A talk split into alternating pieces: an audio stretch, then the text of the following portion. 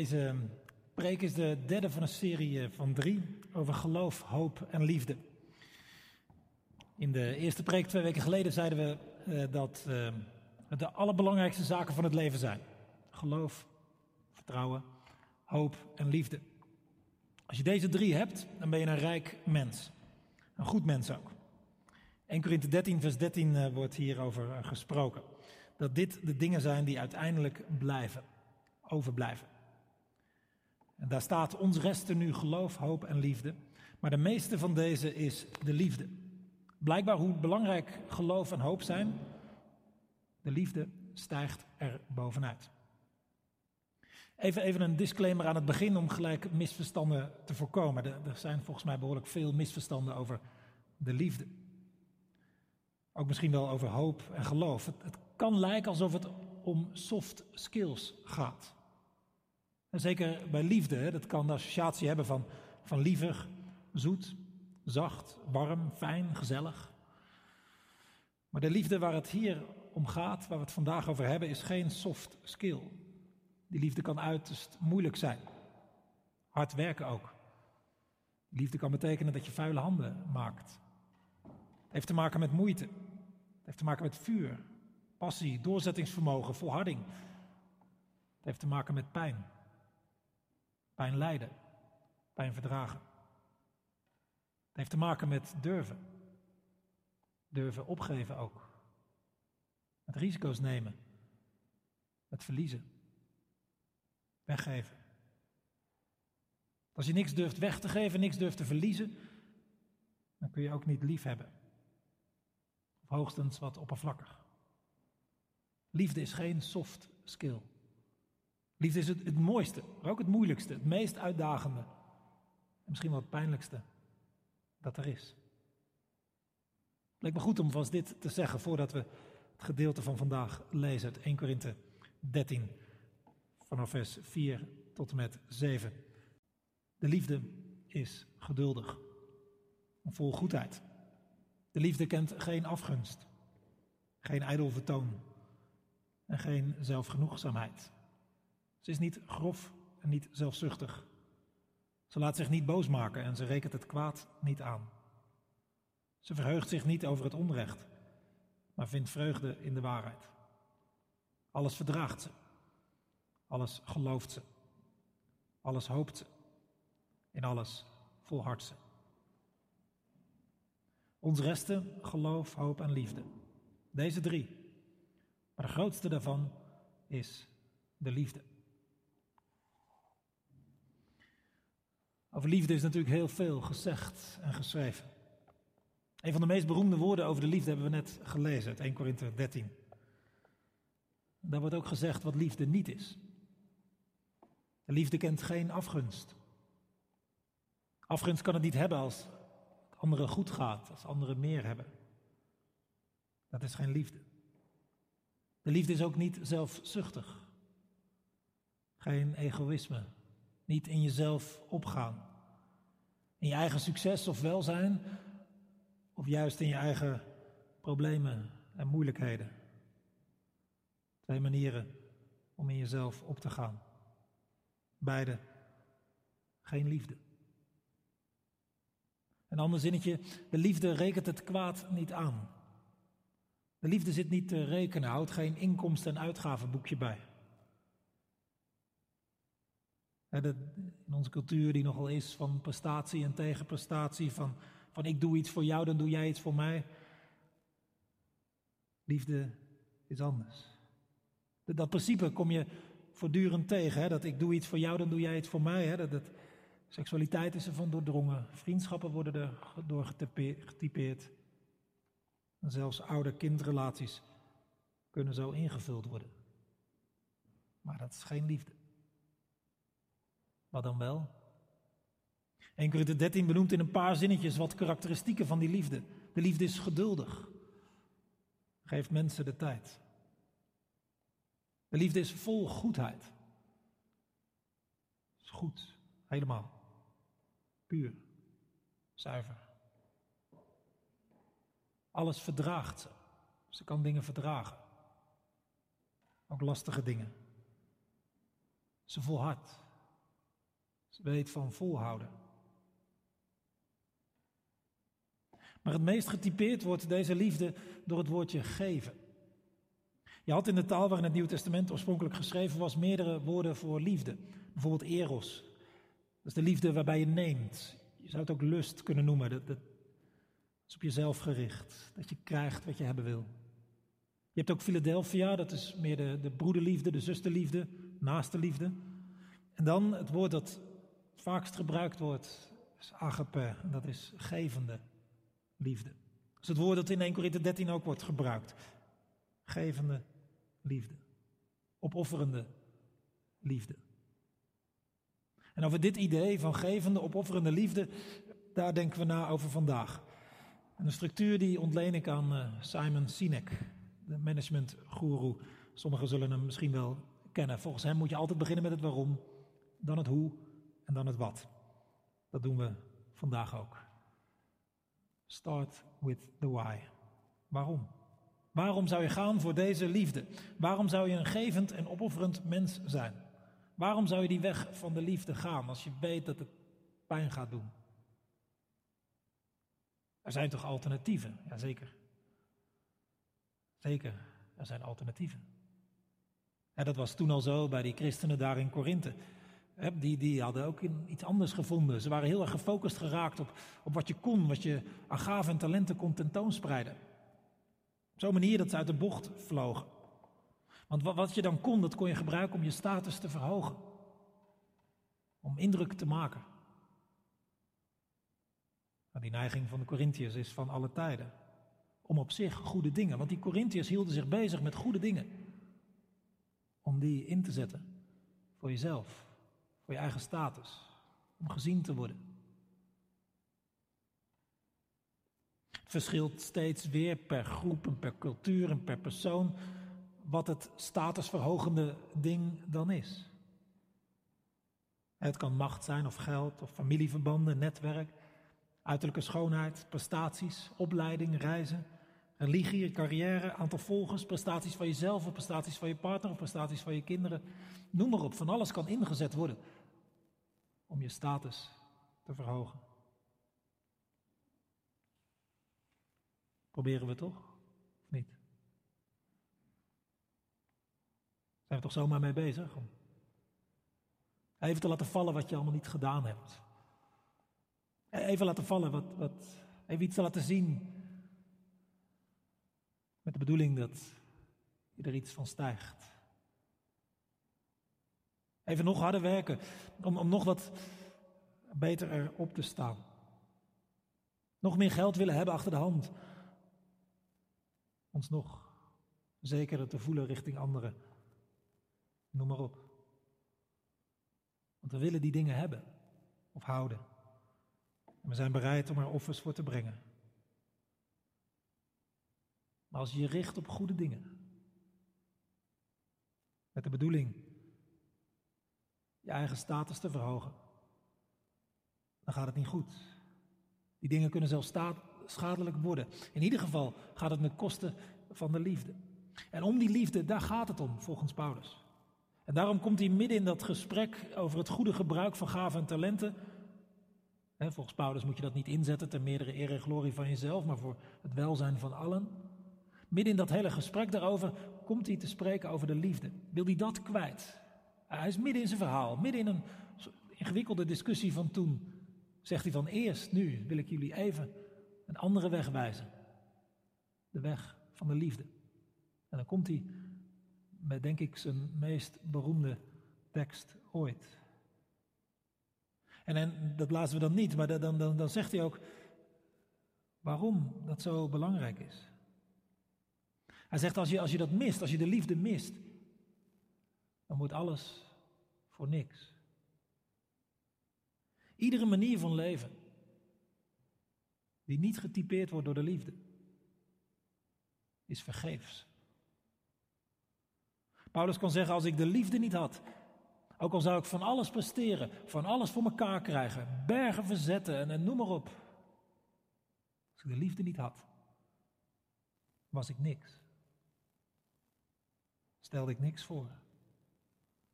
En, en achteraan zegt hij als, als ik de liefde niet had, het zou me niks baten. Als je de liefde niet hebt, wat je ook doet, hoeveel het ook lijkt, het is voor niks. Je hebt er niks aan. En een ander ook niet. Als je de liefde wel hebt, dan is dat de beste en mooiste manier van leven. Ja, ook de moeilijkste weg. Pijnlijk, uitdagend, vermoeiend ook. Voldoeninggevend. Dat allemaal tegelijk. Het is de meest voortreffelijke weg die je in kunt slaan. De manier van leven waarvoor je gemaakt bent ook. Volgens de eerste brief van, aan de Corinthiërs is die weg onovertroffen. Het is verreweg de beste weg. Altijd. Wie je ook bent. Welke situatie je ook zit. De weg van de liefde. Is nooit voor niks. Jezus was daar ook doordrongen. En daarom toen hem gevraagd wordt van wat is nou het belangrijkste om te doen in het leven? Begon hij ook over de liefde. Heb God lief boven alles.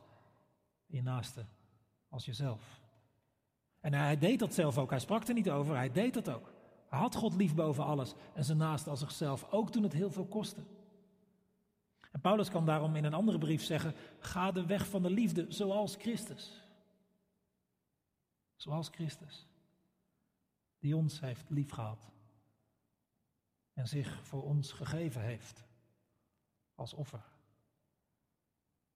Als je zo leeft zoals Christus, dan kom je tot je bestemming. Dan is je leven niet voor niks. Dan leef je zoals je bedoeld bent. Het tweede, maar hoe dan? Hoe blijf je op deze weg van de liefde? Hoe blijf je geven? Want ja, ik weet niet hoe het bij jou is, maar liefde kan ook wel eens opraken, toch? Je kunt ook bij jezelf merken dat je soms harder wordt. Cynisch. Hoe kun je blijven geven? Ook als het weinig lijkt uit te werken. Nou ja, eerst maar even wat, wat niet werkt. Als je je richt op dingen. En daar zijn we heel veel mee bezig. Wij, wij, zijn allemaal met, met dingen bezig, met dingen die, die we kunnen hebben, die, die we kunnen vastpakken. Of, of hè, dingen als, als, als, die dingen die we kunnen meten. Hè, je populariteit of je aantal volgers. Of of je gezien wordt of je bezittingen. Of, als je daarop richt, kun je heel veel bereiken. Heel veel succes. Maar dat, dat staat niet gelijk aan liefde. Een ander iets waar we heel veel mee bezig zijn is vergelijken. Onszelf afmeten aan anderen. Hoe, hoe snel die gaan of hoe ver die komen. Of levert je geen liefde op. Daar krijg je geen meer liefde van. In onze cultuur wordt veel gezegd, begin bij jezelf. Hou van jezelf eerst. als, je, als je dat niet kunt, dan komt er ook niks van. Heb jezelf lief. Wees een beetje lief voor jezelf. Om dat soort dingen. Zit natuurlijk wel wat in. Maar die liefde voor jezelf, daar kun je zomaar narcistisch van worden. We leven in een narcistische cultuur, dat wordt heel vaak gezegd. Maar het verhaal over Narcissus. Een knappe jonge man die verliefd werd op zijn eigen spiegelbeeld. Die niets en niemand anders meer kon zien. Alleen maar zichzelf. Hij kwijnde weg. Wat gebeurt met narcisten? Die kwijnen uiteindelijk alleen en eenzaam weg. Het, het, maakt dus nogal verschil waar je, waar je het zoekt, waar je op gericht bent, waar je mee bezig bent, waar, waar je je aandacht op focust. Of er liefde komt of, of niet. Paulus die zegt in het eerste vers na hoofdstuk 13, jaag naar de liefde. Richt je er voortdurend op. Maar weet je, je hebt het niet zomaar vanzelf. Je houdt het ook niet zomaar vanzelf onverschilligheid, eigen belang en egoïsme, dat, komt vaak vanzelf naar boven. Hoef je niet zoveel moeite voor te doen. Maar, maar dat de liefde er komt en blijft en dat je vol zit. Ja, daar moet je op, op richten. Daar, moet je ergens naar jagen. Dat, dat, dat heb je niet vanzelf. En ook al denk je dat je het hebt, dat je er genoeg van hebt, het kan zomaar minder worden. Jaag naar de liefde. Maar, maar hoe doe je dat dan? Jaag naar de liefde. Waar, waar moet je dan op richten? Je richt op Jezus, de gekruisigde Jezus. Het grootste symbool van de liefde, het kruis. Als je, als je daarnaar kijkt, naar die gekruisigde Jezus, dan zie je God in het hart, recht in het hart. En dat is een hart vol liefde. En als je je richt op Jezus Christus, dan ontvang je de liefde en de kracht om te blijven geven. Ja, ja, ook om jezelf op een gezonde manier lief te hebben. Ook om andere mensen om je heen lief te hebben. Ook om mensen lief te hebben buiten je eigen kring. Zelfs om vijanden lief te hebben. Ga daarom steeds weer naar het kruis. Die gevende, opofferende liefde die je daar ziet, is groots, ongekend. En wat er ook allemaal gebeurt aan het kruis, dat is ergens een mysterie. Hoe het allemaal werkt, ook voor ons. Maar, maar wat je in ieder geval ziet, is liefde. Opofferende liefde. Alles opofferende liefde. Zichzelf weggevende liefde. Onvoorwaardelijke liefde, dat zie je daar. Het kruis. De meest statusverlagende plek die je maar kon bedenken in die tijd. Schandelijk. Op die plek ging Jezus hangen. Omdat hij jou en mij iedere schande wilde besparen of van je wegnemen. Omdat hij jou en mij iedere straf wilde voorkomen, ging hij daar hangen. Uit liefde.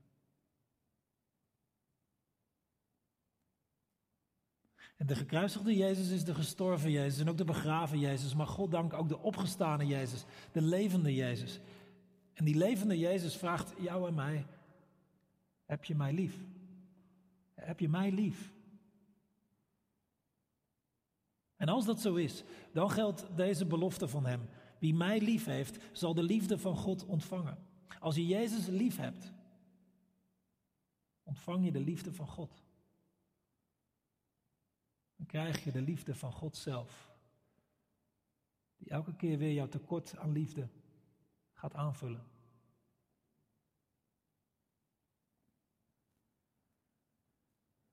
We zijn gestart met het waarom. Een leven van liefde. Is de meest voortreffelijke manier van leven. Zonder de liefde leef je voor niks.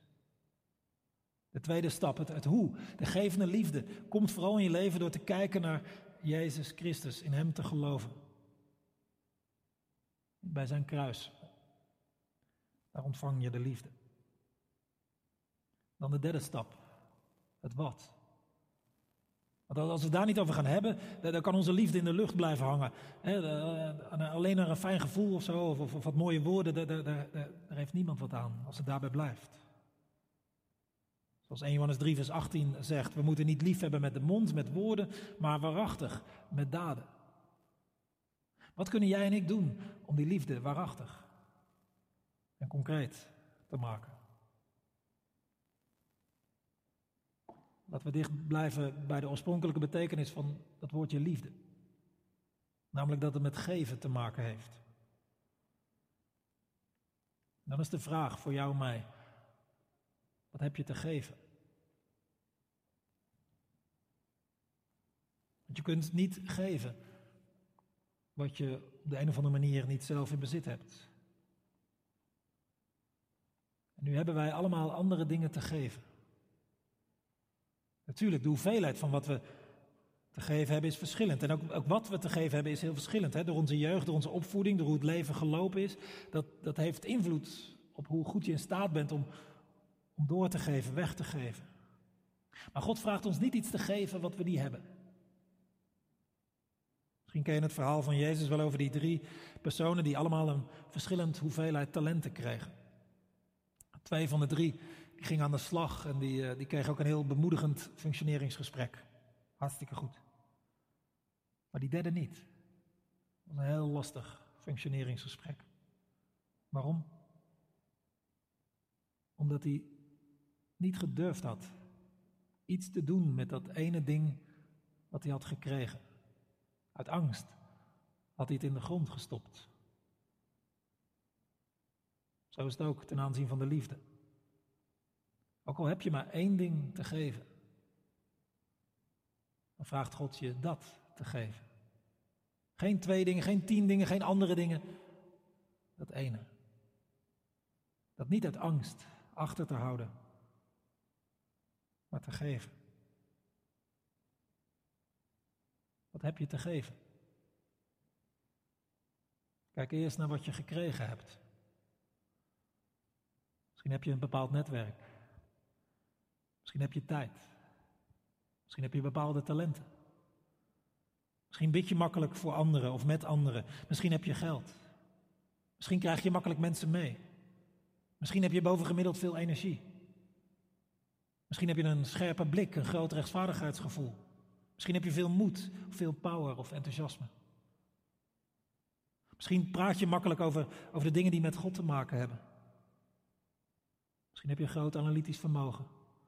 Misschien heb je veel spullen. Misschien ben je bovengemiddeld attent. Misschien heb je een bepaalde positie in je bedrijf, in je familie, in je werk. Of thuis, of waar dan ook. Misschien heb je een kamer over. Misschien heb je een brood. Wat het ook is. Geef het. Voor het welzijn van anderen. Zet het in voor de goede zaak, voor een goed doel, voor mensen die daarvan opknappen. Je, je kunt het natuurlijk ook voor jezelf houden. Of alleen in te zetten als je, als je er beter van wordt. Dat is, geen liefde. Dat is investeren. Dat is geven om er weer wat voor terug te krijgen. Wat je ook kunt doen is het in te, te geven voor je eigen kringetje. Volgens Jezus ook niks bijzonders. Zelfs slechte mensen doen dat. Geef het brede weg. Dan wordt het liefde. Wat je hebt, geef het weg. Wees er makkelijk in. Je wordt er gelukkig van, zegt Jezus ergens. Gelukkiger is het om te geven dan te ontvangen. Begin klein. Ik weet niet waar je staat op die weg van de liefde. Of je al ver gevorderd bent of dat je ergens aan het begin staat. Maar begin maar met wat je over hebt. Spullen, tijd, energie. Laat je raken door, door, door, door anderen. Sluit je hart niet, maar, maar zet het eens open. En zie wat er gebeurt. Niet, niet je hart sluiten, geen onverschilligheid, maar stel je hart maar open. Kijk wat er op je afkomt. Waar je het meest door geraakt wordt. Ga stap voor stap verder. Ja, begin maar met wat je over hebt, maar ga dan maar verder. Verder geven. C.S. Lewis die zei, en dat ging in het kader van het weggeven van geld. Geef tot het pijn doet. Ja. Begin ook dingen op te geven. Die, die, die, iets kosten, die, die misschien zeer doen, die pijn doen. Dat, dat je echt iets verliest. Ja, dan, dan breng je offers van liefde. Dan, dan groei je zo in het spoor van Jezus. Ja, in 1 Johannes 3, vers 16 staat: Wat liefde is, dat hebben we geleerd van Hem die zijn leven heeft gegeven. Voor ons. Daarom behoren wij ook ons leven te geven voor onze broeders en zusters. Dat is de liefde die Jezus ons laat zien. Die van ons gevraagd wordt. Dat wat je ook in je hebt, je het geeft. Ik weet, ik weet, niet waar je zit op die weg van de liefde. Of dat je net maar met kleine stapjes bent begonnen. Of dat je al heel ver gevorderd bent. Dat je misschien al heel veel opgeofferd hebt voor anderen. Heel veel gegeven hebt. Ik weet het niet. Hoe het ook zij. Geef wat je in je hebt. Ja, natuurlijk is dat eng. Natuurlijk is dat spannend. Natuurlijk kost dat moed. Natuurlijk verlies je dan zelf dingen. Natuurlijk gaat het ten koste van je eigen comfort, van je eigen gemak. Natuurlijk. Maar wat denk je dan? Dat je een mens vol van liefde kunt zijn zonder een centje pijn? Kan niet.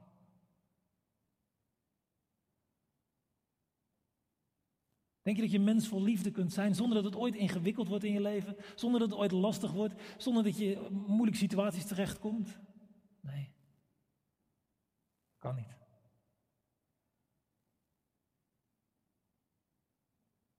Maar hoe ver moet je dan gaan? Hoe ver moet je dan gaan? Dat is nog niet zo makkelijk. Maar wij zijn God niet. Wij hebben geen oneindige bronnen om weg te geven. Wij zijn begrensd. En ook wat we aan de een geven, dat kunnen we dan ook niet meer aan de ander geven. Het vereist keuzes. Dat is lastig. Dat betekent ook dat je soms nee moet zeggen. Om tegen iets anders ja te kunnen zeggen. Kijk, soms dat je zegt, nee, je stopt het, ik, ik kan niet meer, ik, ik, ga iets anders doen of bij iemand anders. Want ja, soms wel. Soms is het heel gezond om nee te zeggen.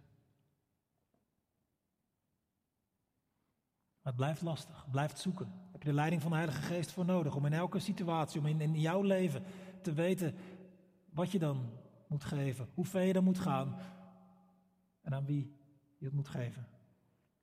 Ik zou zeggen, bid erom, bid erom dat God je hierbij helpt, zodat je het goede geeft op het goede moment, op de juiste plek, bij de juiste mensen.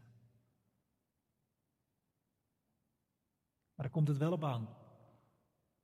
Wat je uiteindelijk concreet doet, zegt, geeft. Maar elke keer weer moet je ook weer teruggaan naar het waarom. Dat dit de manier van leven is die er echt toe doet. Waarvoor je bestemd bent. Dat dit de manier van leven is waar je om herinnerd zal worden. En dat je ook weer steeds teruggaat naar het hoe. Je te richten op de gekruisigde Jezus. En daarom is het zo mooi dat we vandaag weer avondmaal kunnen vieren. Want het avondmaal kan enorm helpen om weer te zien, te proeven, te horen van Jezus, die zich opofferde, die gaf voor jou. Voor de mensen met wie je het avondmaal viert, voor deze wereld. Ik hoop dat het je helpt, of je nu hier in de kerk zit of thuis. Dat je het mee kunt vieren in gedachten, of door letterlijk ook een stukje brood en een slokje wijn te nemen. Ik hoop dat het je helpt om dicht bij Jezus te komen. Dat het je liefde voor Hem doet groeien. Dat je zo de liefde van God ontvangt in je eigen hart. We hebben het de tijd niet gevierd, maar ruim een half jaar. Vandaag wel. Hier in de kerk en thuis. We vieren dit avondmaal in opdracht van Jezus zelf.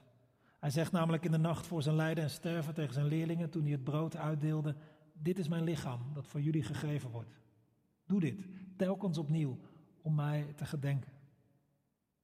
En hij sprak het zo toen hij de wijn uitdeelde: Deze beker die voor jullie wordt uitgegoten, is het nieuwe verbond dat door mijn bloed gesloten wordt. Een nieuw verbond, een nieuw band. Die leeftijd, ras, geslacht, afkomst, alles doorbreekt. Zo mogen wij ons verbonden weten met iedereen die in Jezus Christus gelooft, die hier nu ter plaatse is of elders thuis meeviert. We zijn uiteindelijk een eenheid. En we willen dus vandaag het avondmaal vieren.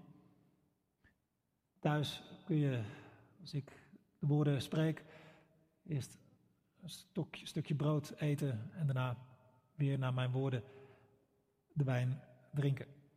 Hier in de kerk uh, gaan we een beetje proberen dat corona-proef te doen. Uh, er zal straks muziek zijn.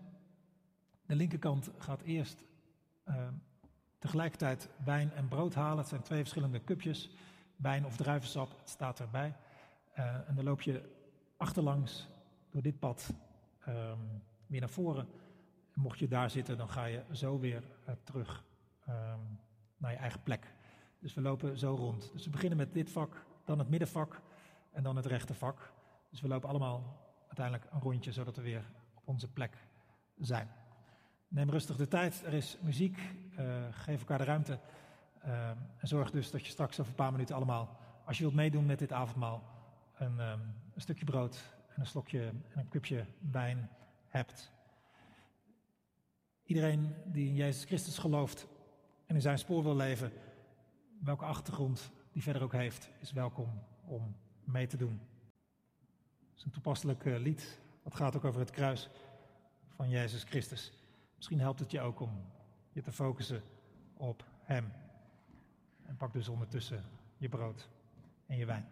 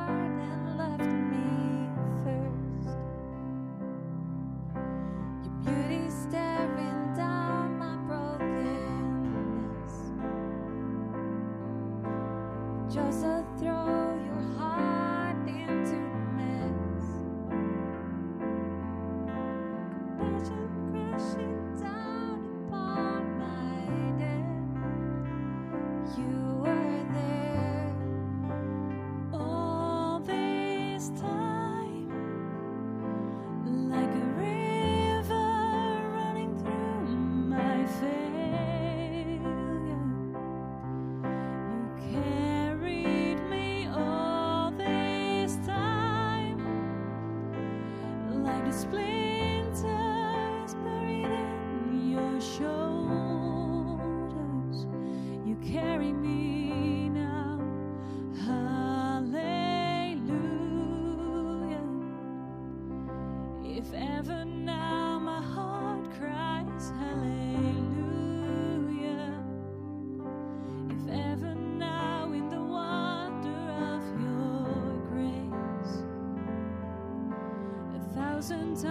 and thousands.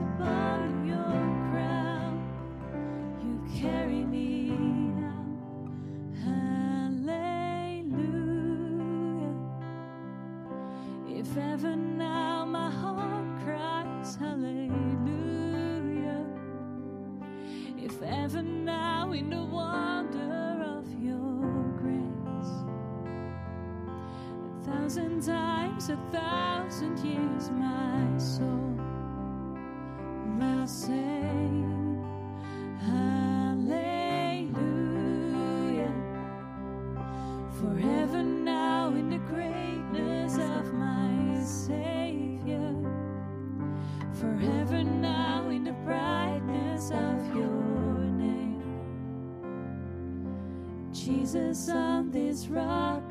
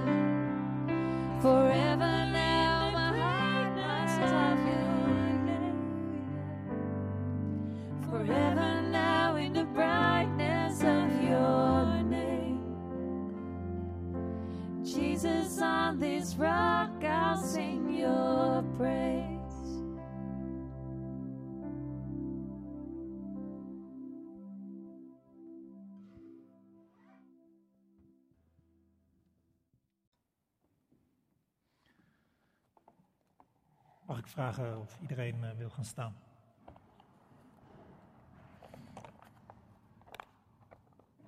Wie ook bent, eh, wat er ook gebeurd is, hoe je er ook bij zit, thuis of hier in de kerk, mogen het avondmaal met elkaar vieren.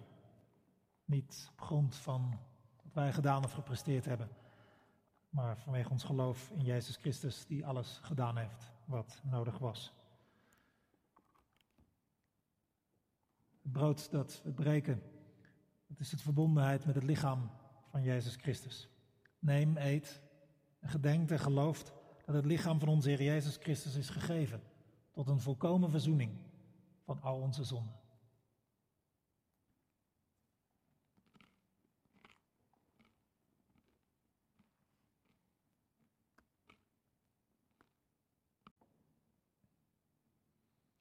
De wijn van dit avondmaal is de verbondenheid met het bloed van Jezus Christus.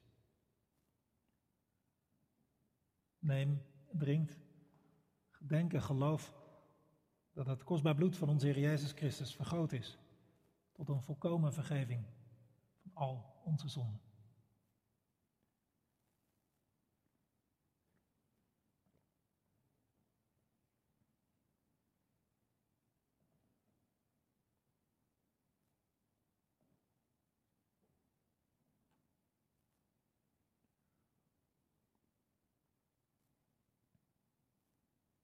Je mag gaan zitten. Laten we danken en bidden. Heer Jezus, dank u wel voor uw offer aan het kruis. Voor uw eh, zelfovergave. Voor uw onvoorwaardelijke liefde. Wat een, eh, een groots iets. Dank u wel dat u uzelf helemaal gegeven heeft voor ons uit liefde. We bidden u dat we u voor ogen houden en wat u gedaan hebt. Iedere keer weer. En dat het ons zal, eh, zal motiveren. Dat het ons steeds weer de liefde zal geven die we nodig hebben. Dat het onze tekorten zal aanvullen. Steeds weer. Zodat wij op onze beurt mensen mogen zijn die ook weten wat geven is. Die op onze beurt van wat we hebben en van delen met anderen. Van wat we gekregen hebben. Om daar iets goeds mee te doen voor een ander. Open ons hart steeds weer. Geef dat we ons laten raken. Geef dat we de juiste keuzes maken. Helpt u ons daarbij. Geef ons uw Heilige Geest zodat we weten wat wij kunnen doen. Wij bidden u voor al die plekken op deze aarde, waar zoveel tekort is aan liefde, waar haat zich vermenigvuldigt, waar geweld is, waar gedood wordt, waar mensen opgejaagd worden, verdrukt, vervolgd, uitgebuit. Alsjeblieft. Ontfermt u zich. Geef mensen die daar iets anders brengen. Recht en liefde.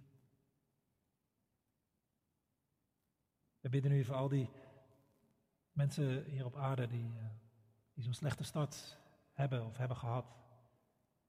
Die in hun kindertijd zoveel tekort komen of zijn gekomen. Ontfermt u zich over hen. Vul aan wat tekort is.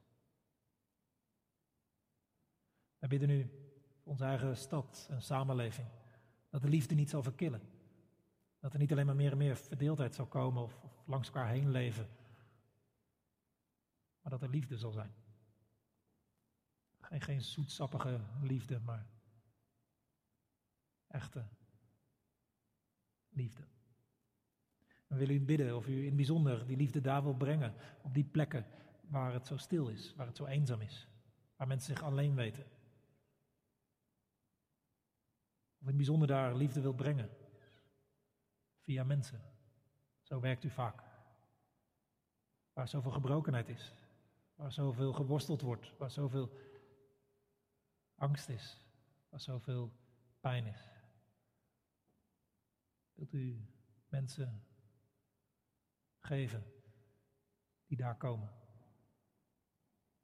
Jullie bidden voor liefde in de kerk. Vergeeft u ieder moment dat we tekortschoten in liefde, ook hier. En geef dat we zullen groeien in de liefde, dat we daar verder in zullen komen. Dat we meer zullen geven en kunnen geven in deze stad. Aan elkaar, voor mensen. Ook in deze tijd waarin we elkaar veel te weinig zien, niet zomaar met elkaar kunnen spreken of afspreken. Dat we elkaar toch weten vast te houden. Dat de band van de liefde zal blijven. En dat we hier goed doorheen zullen komen. Jullie ook bidden in stilte. Voor onze eigen dingen. Voor mensen waar we misschien zorgen om hebben. Wijsheid bij keuzes. Of u simpelweg ergens voor te danken.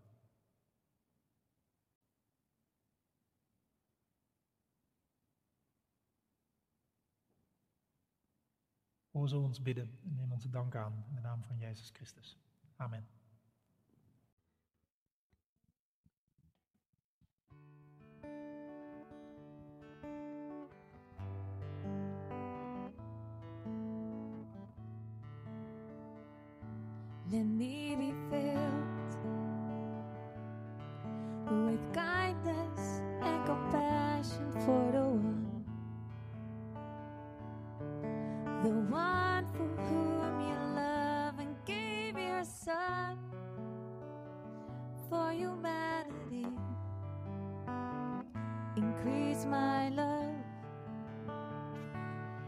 They love with all arms, thank you do. A love that raises up the light since it's the truth. Them when they look in my eyes, they worship to you. Even in just sigh, they would feel the Father's love.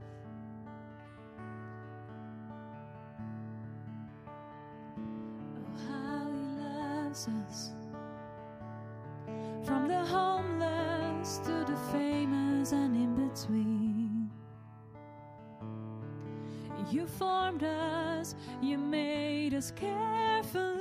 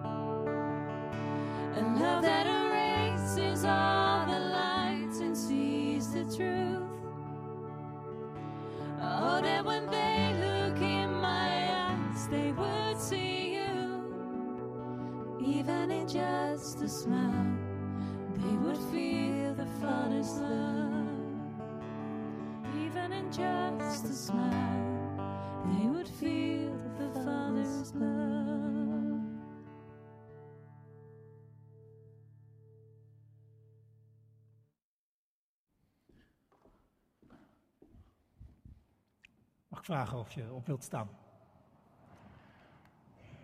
Om de zegen van de Heer te ontvangen, wie je ook bent en waar je ook weer heen gaat of waar je ook voor komt te staan. Ga dus niet zonder de zegen van de Heer. De Heer zij voor je om je de weg van de liefde steeds weer te wijzen. De Heer zij naast je om met je mee te gaan van stap tot stap. De Heer zij onder je om je op te vangen als je struikelt. Rondom je om je te beschermen tegen de boze in je om je te troosten in tijden van verdriet. En boven je om je te zegenen. En zo zegenen de Heer vandaag, morgen en voor altijd. Amen.